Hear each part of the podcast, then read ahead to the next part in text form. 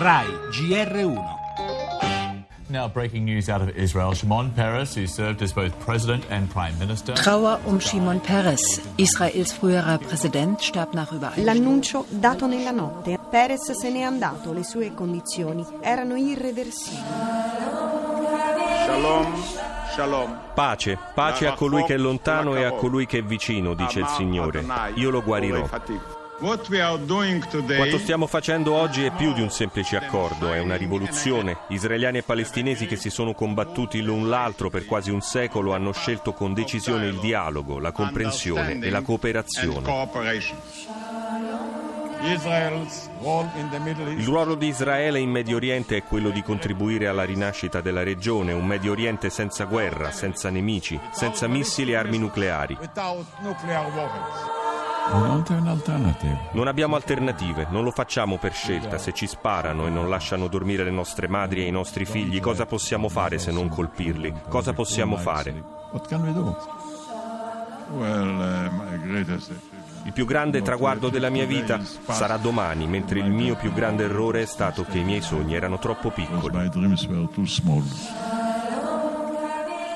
La morte di Shimon Peres non è solo la scomparsa di uno dei più importanti uomini politici della storia di Israele, è per il suo paese, per il Medio Oriente, per la diplomazia mondiale al lavoro in questa terra difficile la fine di un'era, cominciata con la nascita stessa di quello Stato di cui era l'ultimo dei padri fondatori.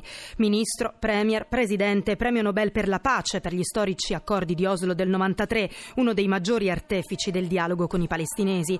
Nella sua lunga carriera politica, il cui marchio di fabbrica è stato la ricerca della pace in Medio Oriente, non sono tuttavia mancate le intransigenze. Laburista storico dialogò con il Falco Sharon, con cui fondò il partito Kadima e nel cui governo è stato ministro. Difensore della politica delle colonie, favorevole al muro di Gaza, Peres è stato la storia stessa di Israele. Pochi personaggi hanno incarnato, quanto lui, i tanti volti di questo paese.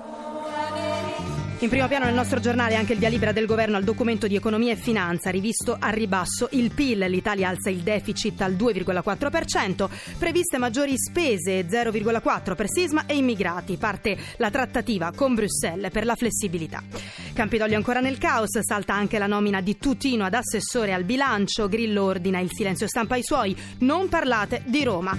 La Siria, allarme dell'Unicef, 100.000 bambini costretti a bere acqua contaminata. La cronaca, Terni promettevano cure miracolose ai malati di SLA, 6 arresti. In tv il ritorno di Pippo Baudo a Domenica In, la Champions League con la Juve, tutto facile a Zagabria, 4 gol contro la Dinamo.